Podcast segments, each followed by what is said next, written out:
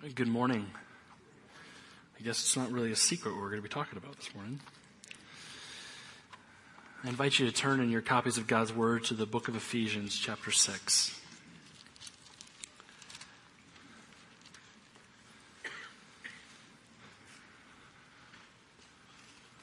I want to begin our morning speaking about adoption. Um, by looking at Ephesians chapter 6. And while you're turning there, my name is Brian Trias. I'm the family pastor. It is great to be here with you this morning.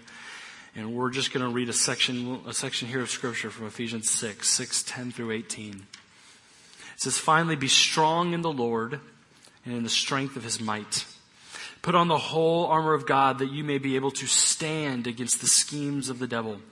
For we do not wrestle against flesh and blood, but against the rulers, against the authorities, against the cosmic powers over this present darkness, against the spiritual forces of evil in the heavenly places. Therefore, take up the whole armor of God, that you may be able to withstand in the evil day, and having done all, to stand firm. Stand therefore, having fastened on the belt of truth and having put on the breastplate of righteousness and the shoes for your feet, having put on the readiness given by the gospel of peace. In all circumstances, take up the shield of faith with which you can extinguish all the flaming darts of the evil one.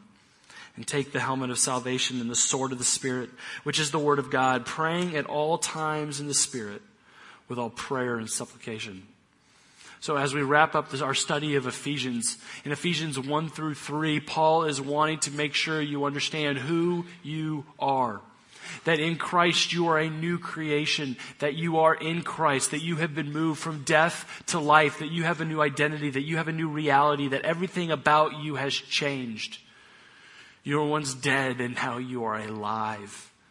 And Paul goes to great lengths in chapters 1 through 3 of making sure you understand who you are.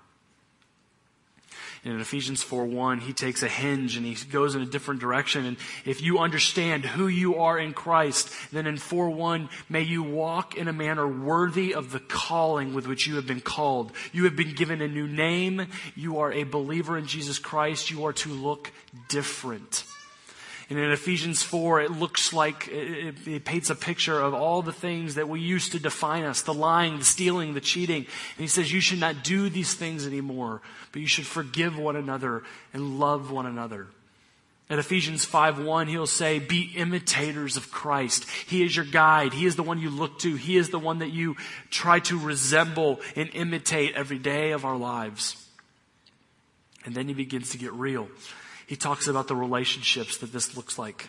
In Ephesians 5:21, he's going to say submit to one another out of reverence for Christ. Everyone who is a believer of Christ is called to submit to another believer. There is no levels, there's no uh, staggered levels of greatness. We are called to submit to one another, to lay our desires down, to lay ourselves down for the good of one another. Then he goes on to talk about the marriage relationship about husbands and wives and love and respect. He talks about the family relationship between parents and children. He talks about the employer employee relationship and how our changed lives need to influence that.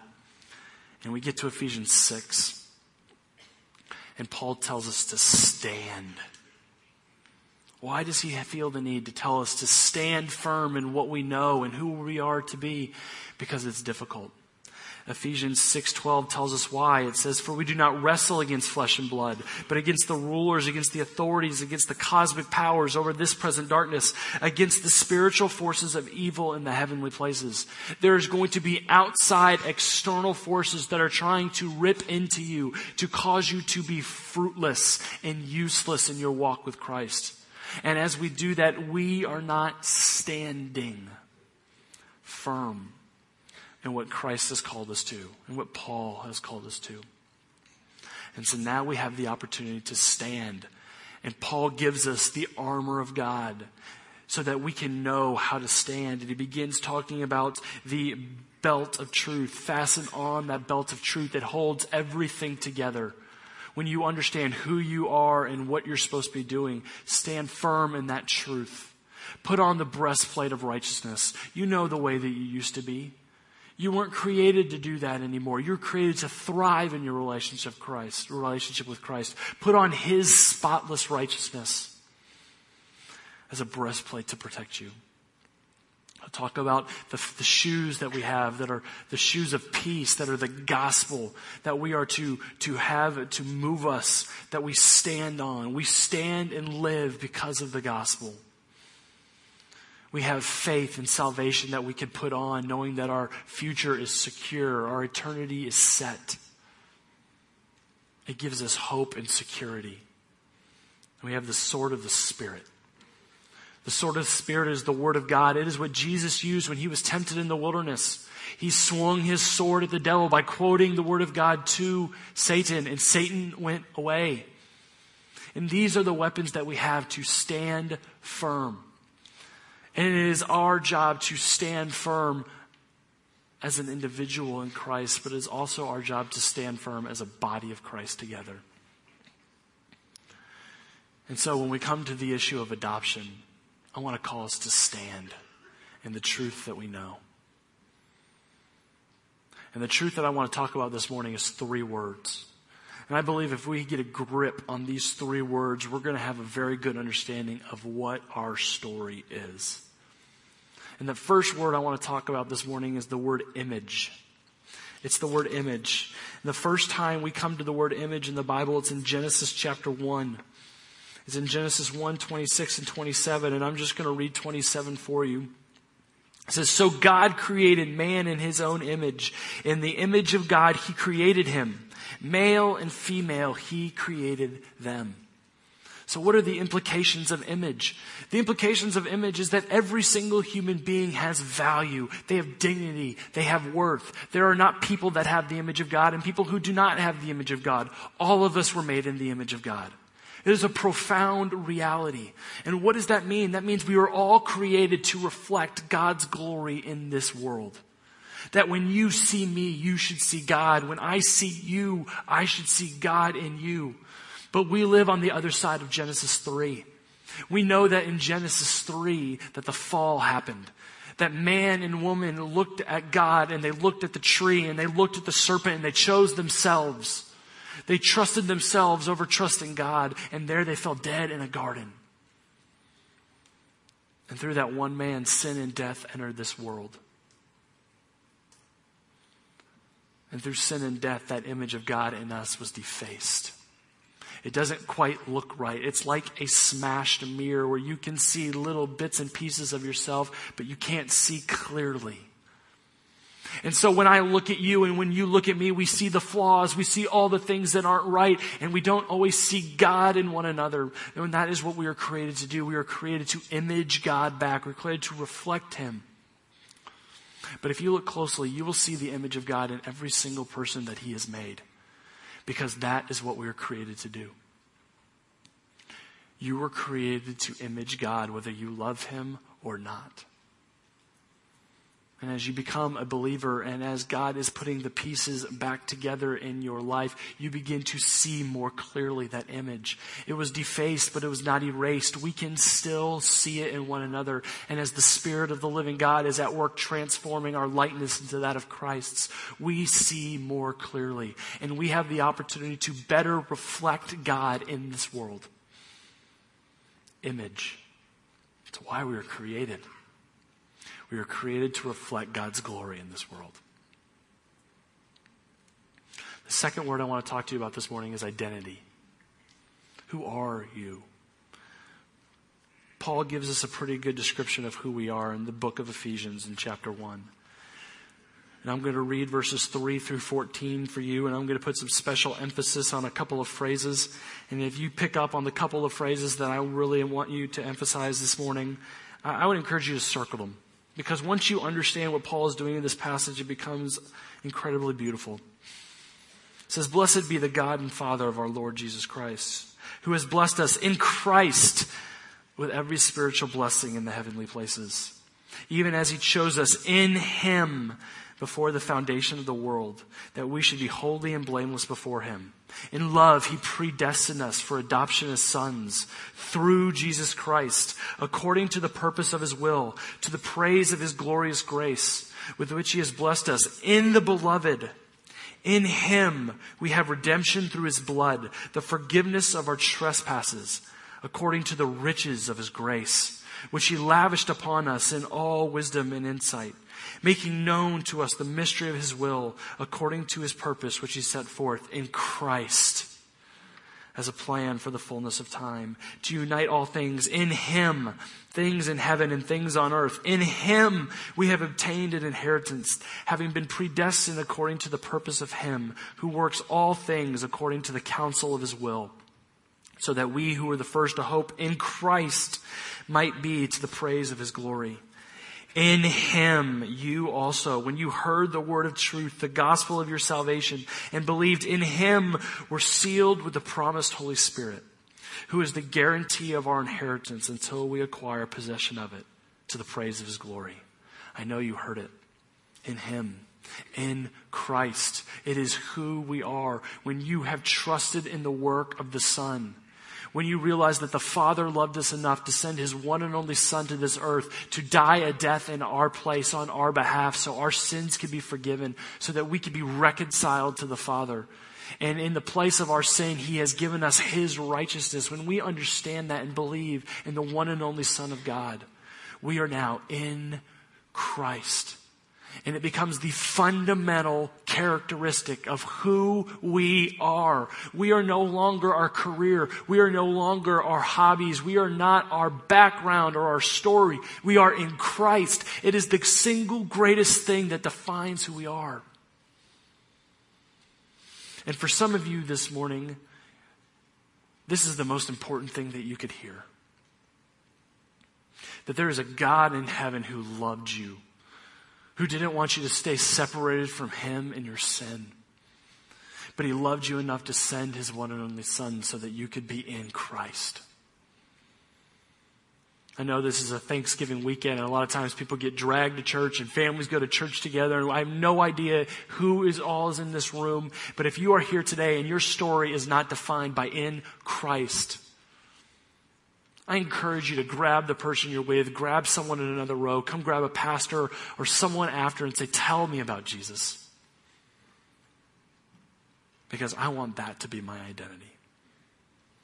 You were created in the image of God. You were created to reflect God like glory in this world. And God has created us to know His Son, to find our identity in Jesus.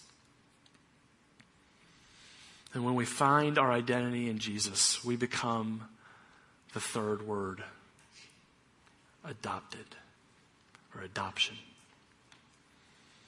Now, that's one of those words that you say it, and instantly people have some feelings they attach onto that word.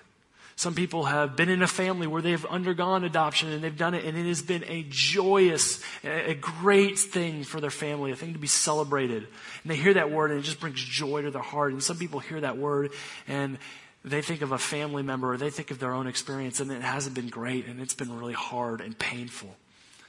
Some people have worked with people who have been adopted and, and, seen the, the great story of it. And some people have worked with people who have been adopted and, and seen the baggage. And that word just carries a connotation with it that sometimes is really positive and sometimes can be really negative. Well, what I want to do today is talk about how adoption is our story and how it is a great and gracious thing that God did. And so to talk about what it means for us adopted, to be adopted, we have to talk about what our reality was. And the reality is, is that when we were born, Ephesians 2 will tell us that we were dead in our sins. Romans 3 will tell us that there is no one righteous, not even one. There was no one who sought God. You hold a baby in your hands for the first time, and there couldn't be a greater feeling of joy. I remember looking down at my kids and just being overwhelmed that God would trust me with this, this awesome little boy and girl. But what scripture tells us is even though we are alive and breathing and kicking, when we are born, we are born dead. And that is just not the story of the people that we don't want to talk about. That is the story of every one of us. We were born dead in our sins. But God said that that was not okay. He wanted a, he had a plan for us. He wanted us to be with him. And so Ephesians 2, 4 and 5, he says this. He says, even when we are dead in our trespasses, He made us alive together with Christ. By grace you have been saved. You are no longer dead when you are in Christ. When you have been adopted, you have been brought over. You have been made alive. Your identity has changed. You have a new one. You are no longer dead. You are no longer stillborn. You are here. You are alive in Christ. When you have been adopted by God, He has changed your identity. You are no longer dead, you are alive.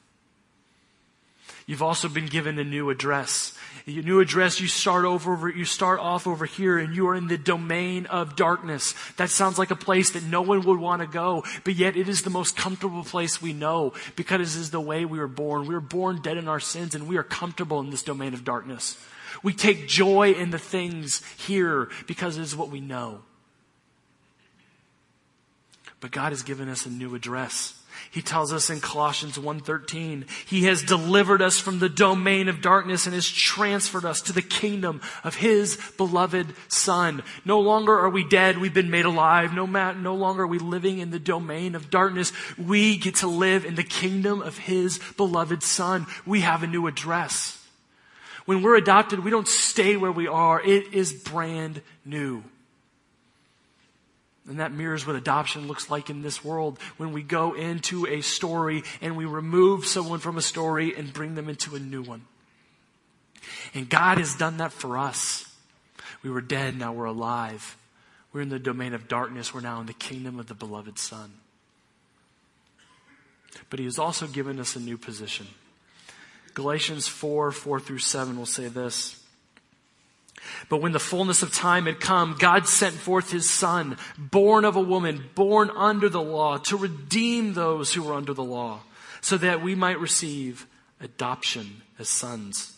And because you are sons, God has sent the Spirit of His Son into our hearts, crying, Abba, Father. So you are no longer a slave, but a son. And if a son, then an heir through God. You see, when we're over here and we are dead in our trespasses and sin, and we are residing in the domain of darkness, we are a slave to sin. We can't help but obey its desires. We can't help but give in because it is what we are.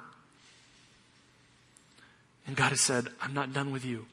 I am going to take you from death and I want to move you into life. I want to bring you from the domain of darkness into the kingdom of my beloved son, and you are no longer a servant. And I can't help but think of the story of the prodigal son because it's our story. We were here. We were that kid. And that kid went to his father and said, Dad, I wish you were dead. I want my inheritance. All the things that I would get when you pass away and leave me, I want it now. I want it my way. That's his fine. Go. Here's your inheritance. And the Bible says that he went off and he squandered it on wild living, that he lived to please himself and to please his friends, and he grew in influence and power, and he grew in relationships, and then the money went dry. And he was left without any friends, and without any money, and without a place to go. And so he turned to a pig farm and he lived with the pigs and he fed the pigs and he ate what the pigs ate until he had just had enough and he said, I'm done. I'm going to go back to my father. But what did he say to himself? He didn't say, I'm going to go back and ask for my place back. He said, I'm going to go and beg him. I'm going to plead with him. Make me a servant because I am not worthy to be a son. And so he goes back to his father and he pleads and says, Father, and the father, when the son was a long way off, ran off and he met him and he wouldn't hear of it. He said, my son, I'm going to give you the ring off of my finger. I'm going to give you the robe off of my back. I'm going to slay the fatted calf, one of our prized possessions, and we are going to have a party to end all parties. Why? Because my son who was dead is now alive. My son who was lost is now found. And God says, You are no longer a slave to sin, but you are not just now a slave to me. You're not just going to call me master, even though he is our master. We're not just going to call him Lord, even though he is our Lord. We're not just going to call him king. We are going to get to call him Father. We get to call him Father. Now, a lot of people have take offense to this. They look around at the state of our world. They say, man, I had a terrible home growing up. I didn't, I, I don't want anything like my father in my life.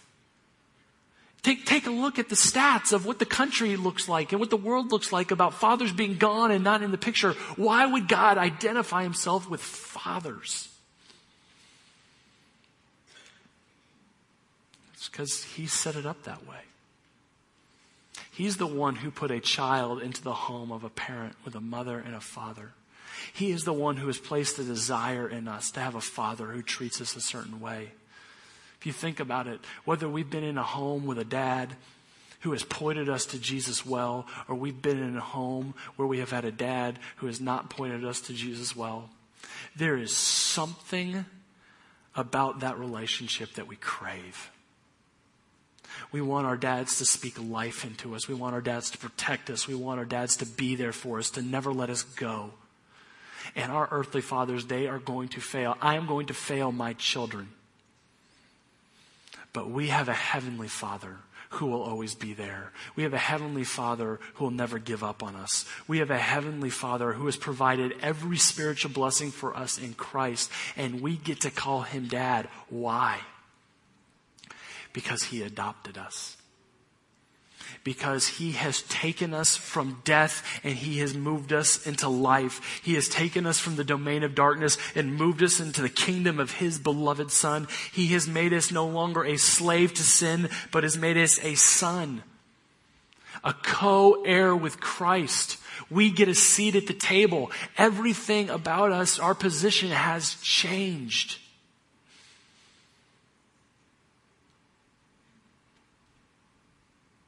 We are sons and daughters of the King. But not because God was forced to. He had no duty. He had no responsibility to reach into our stories and adopt us and bring us out. Absolutely not. He had no obligation. He did it of his own free will. And he did not do it because we were deserving of it. He did it despite us. And out of his great grace, he reached down into our story and lifted us up. And because of his son, was able to move us into our new identity and our new calling and our new position and our new address. We get to call him Father. And that means the greatest story of our lives.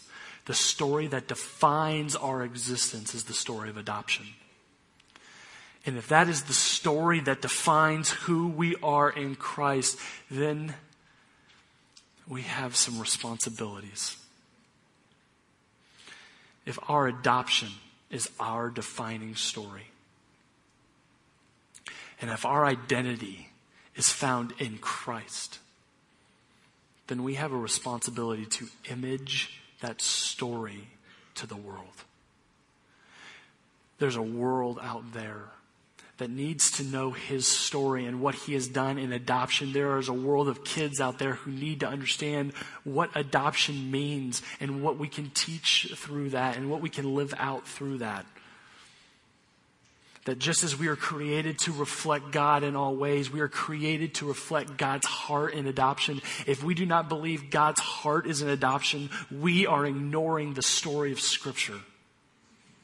That is our story. And so I want to talk about reality. I want to talk about what it looks, what adoption statistics look like in our state.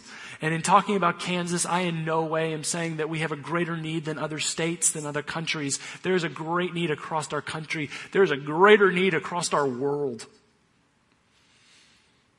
But we live in Kansas. And I want to know what it would look like for a church to get serious about adoption.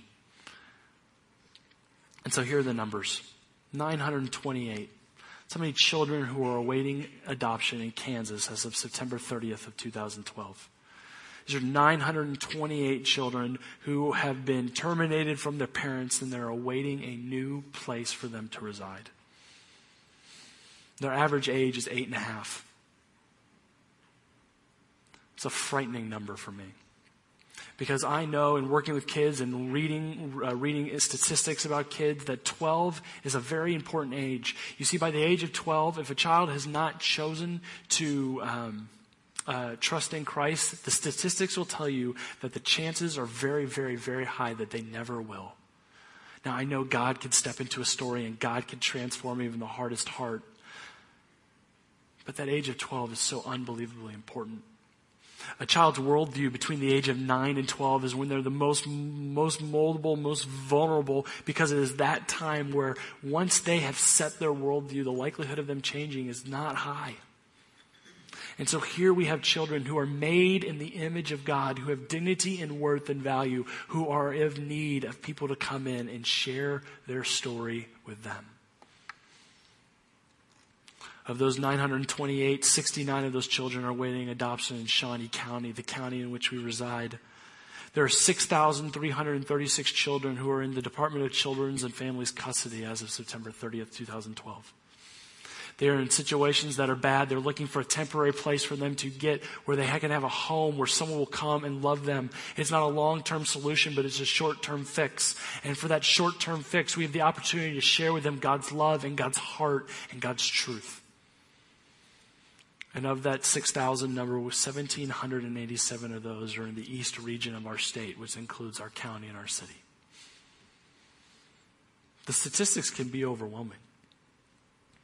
There's a world of children out there who are in need of the gospel and who are in need of someone to show them the love of God that we have so richly been shown.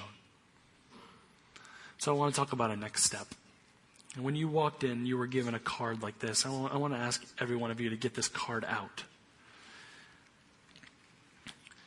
And I want to take a load right off the top and say if you, if you touch a pen to this card, you're not walking home with a child today. Okay, just, you're fine. But I do want to encourage every one of you to fill out this card. I want to encourage every one of you to fill out this card because we are all called to be a part of adoption, whether we have a child in our home or not. Adoption is very dear to the heart of God. It is the story that defines our lives. And if it's the story that defines our lives, we have a responsibility to image that story out. And so your name, your email, your phone go on here. And you can take this card out to a table that'll be on the right hand side of the lobby if you're facing this way. We have a table there run by an, an organization called Project Belong. And Project Belong is trying to find orphans a place for, to belong. We know this is close to the heart of God. In James 1:27, he says, "Pure and undefiled religion is this that you take care that you meet the widow and the orphan in their hour of need." So we want to be a church that's obedient to that call. And there are three ways that you can do this. The first way is that you can commit to pray. You can commit to pray, and that can look like a few different things. That could look like you just praying to God that He would talk to you about adoption and where you're at right now and whether that's something you need to open your heart to.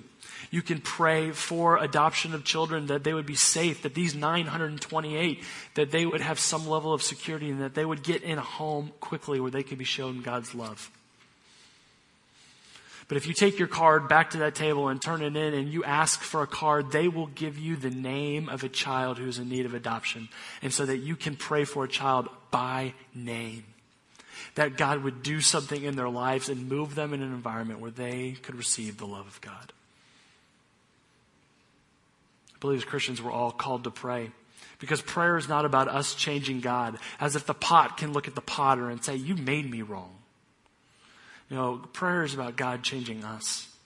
And I believe that us as individuals and us as a body of Christ, if we were to commit to pray to this, that we would see God move in a special way toward these children. The second way that you can help on this card is you can say, I would like to provide resources.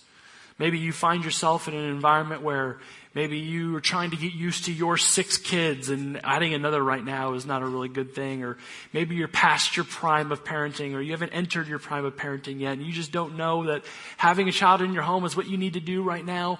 But you're like, I need to help because God's heart is adoption. I need to be part of adoption. You can provide resources. You can mow a lawn. You can take a meal. You could provide a, a, respite night, a night for family to drop them, the kids off where you can love on those kids for a few hours while mom and dad get some much needed time off. You can provide resources. And the third thing that I want to uh, highlight is I am considering adoption. Again, if you check that, you're not going home with someone today. But what you're saying is when you check off that box and you go back and talk to them, is that you're willing to listen. We're having an information meeting here, and they have a brochure in the lobby with all the details on that meeting that will talk about the uh, the hows, the whens, the whats of adoption. That talk about what it means and what it looks like and what you need and how you prepare. That gets you ready for it. And I believe in a church our side that God has already prepared families with the love and the resources needed to tell His story to a group of kids that needs it. I wish I could sit up here today and tell you that adoption was a fairy tale. That if you sign up and you, you go and you take a kid, everything is going to be smooth sailing and easy. But our very existence will tell you that it's not. adoption is very costly. It's going to cost you stress. It's going to cost you time. It's going to cost a lot of your energy. It's going to cost a lot of financial resources. But I'm reminded of the cost of our adoption. You see, our adoption wasn't cheap. And our adoption was not merely God going, Oh, I see you and you're over here and you're dead and I'm going to move you from death to life and I'm going to, I'm going to change your address and you are no longer a servant, you're a slave. That was really easy. No. God's story is that he sent his one and only son to this world and he died on a cross in our place. He died a death that we should have died so that we could be forgiven, that we could have reconciliation with God, that we could be adopted. You see, God reaching down into our story and changing our identity cost him the life of his son. And in a world where we're created to reflect and image him, we can only expect that it's going to be costly to adopt. But our adoption was worth it. And joining God in adoption was worth it as well. Let's pray.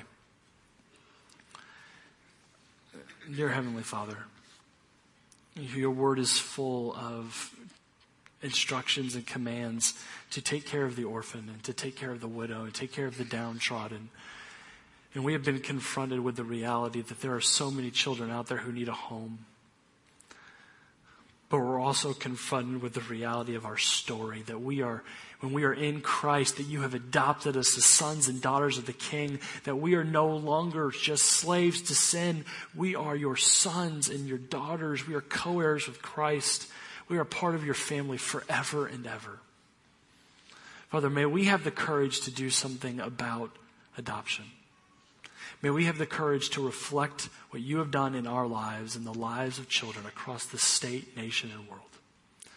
In Jesus' name we pray. Amen.